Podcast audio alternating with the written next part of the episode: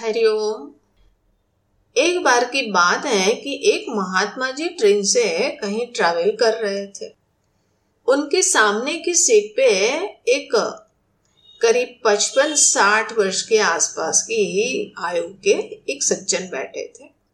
महात्मा जी से थोड़ी उन्होंने ऐसे ही बातचीत करी, कैसे हैं, कहाँ से हैं, क्या करते हैं, इत्यादि इत्यादि। आपस में एक दूसरे का थोड़ा परिचय हुआ। फिर वो सज्जन महात्मा जी से अपने मन की बातें बताने लगे, अपना दिल उनके सामने खोलने लगे और बताते हुए बोलते हैं कि महाराज जी, एक बात बताइए कि आपका क्या विचार है आजकल की जनरेशन के बारे में, ये सब जो यंगस्टर्स होते हैं उनके बारे में। महात्मा जी ने बोला कि सभी अच्छे हैं, बढ़िया है, कोई प्रॉब्लम नहीं है। बोलते हैं कि नहीं, आपने उन लोगों को निकट से देखा नहीं, अब हम ही बताएं, हमारा भी एक लड़का है, हमारे भी आसपास उनके अनेकों यंगस्टर्स रहते हैं, उनके मित्र हैं, ये वो सब लोग, ऐसा लगता है एक बड़े स्वच्छंद है, कभी अपनी बात समझते ही नहीं है, मानते ही नहीं है, बड़े ऊंचे ऊंचे स्वप्न हैं और मनमर्जी करते रहते हैं। उनको बोलो कि ऐसा नहीं ऐसा करो तो बोले नहीं, आपको ये बात समझ में नहीं आएगी, आजकल के हिसाब से क्या चलता है, कैसा होता है। तो महाराज जी, हमको तो आज की ये जनरेशन से संतुष्टि नहीं है। अब महात्मा जी ने ना पॉजिटिव ना नेगेटिव किसी भी प्रकार से रिस्पॉन्ड नहीं किया और मात्र मुस्कुराए।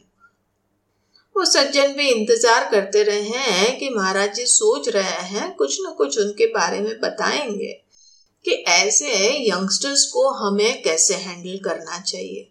काफी देर तक महाराज जी भी चुप्पी साधे रहे।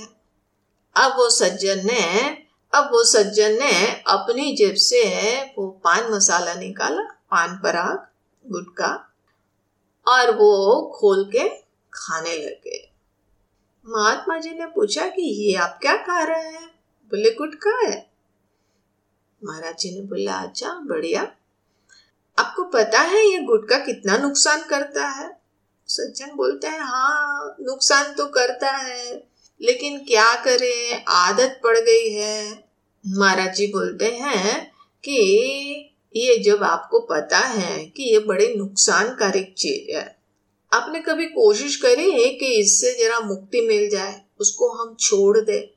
वो सज्जन बोलते हैं हाँ, एक दो बार कोशिश करी, लेकिन वो हुआ नहीं। अच्छा, महाराज जी का ध्यान गया कि वो सज्जन की जेब में एक सिगरेट का पैकेट भी था। महात्मा जी ने पूछा कि भाई साहब, आप स्मोकिंग भी करते हैं? बोलते हैं हाँ महाराज जी, स्मोकिंग भी करते हैं, आदत पड़ी हुई है। बोले अच्छा, आपने देखा है ये सिगरेट के पैकेट के ऊपर क्या लिखा है? एक नहीं, 3 लैंग्वेजेस में लिखा है, smoking is injurious to health, धूम्रपान करना स्वास्थ्य के लिए हानिकारक है, इत्यादि इत्यादि। और वैसे भी मीडिया के माध्यम से भी इतना इन चीजों का प्रचार हो रहा है, आपको ये बात पता नहीं है क्या? वो सज्जन बोलते हैं कि हाँ महाराज जी, पता तो है, लेकिन क्या करे, छूटता ही नहीं है। अब महाराज जी बोलते हैं कि हाँ, अब हम आपके प्रश्न का उत्तर हम देते हैं।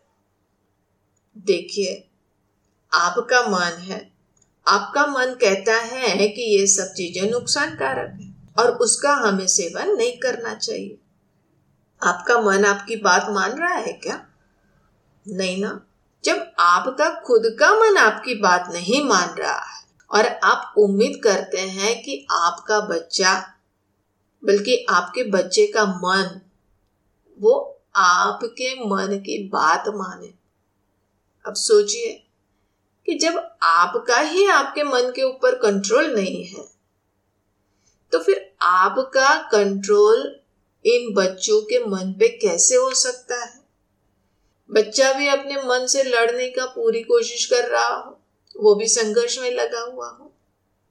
तो बात ये नहीं है कि ये लोग मनमर्जी करते हैं, स्वच्छंद हैं, बात वो नहीं है। बात ये है कि हमने न अपने मन को जीतने की कला सीखी है, और इसलिए जब तक हम अपने मन को नहीं जीतेंगे तब तक हम दूसरों के मन के ऊपर अपना कोई भी अधिकार नहीं जमा सकते हैं। दूसरों के मन के बारे में ये अपेक्षा नहीं कर सकते हैं कि वो हमारी बात सुने।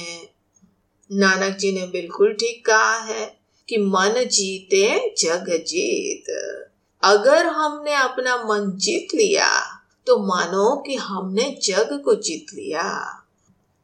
जब आपका मन आपके कंट्रोल में होगा तभी आपकी बातों का प्रभाव पड़ेगा, तभी दूसरा आपकी बात मानेगा। अन्यथा सदैव जीवन भर शिकायत बनी रहेगी। पहले तो अपने मन से ही संघर्ष करके थके हुए हैं और उसके उपरांत हम दूसरों के मन के साथ संघर्ष करने की कोशिश करते हैं। ये बात सुनकर वो सज्जन समझ गए कि गलती कहाँ हो रही है। मित्रों, हमने अपने मन को बहुत ही स्वच्छंद छोड़ा हुआ है। व्यवहार के लिए सबसे महत्वपूर्ण जो चीज है वो हमारा मन है, अंतःकरण है, और हमने उनके बारे में ही उपेक्षा कर दी है और बाहर व्यवहार को ठीक करने की कोशिश करते हैं।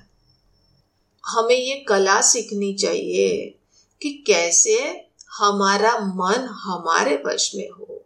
इसलिए हमें अपने मन को जीतने की कोशिश करनी चाहिए।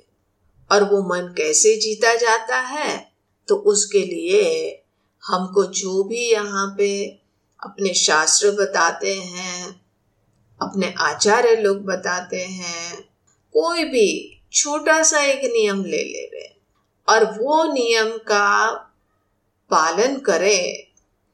अगर हमने जीवन में एक नियम को रख लिया और उसका नियमित रूप से पालन करते रहे तो मन के अंदर एक आत्मबल, एक आत्मविश्वास जगने लगता है कि हम कर सकते हैं।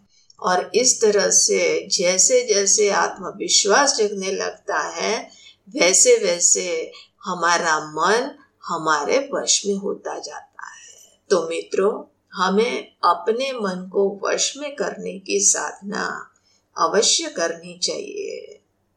हरिओम।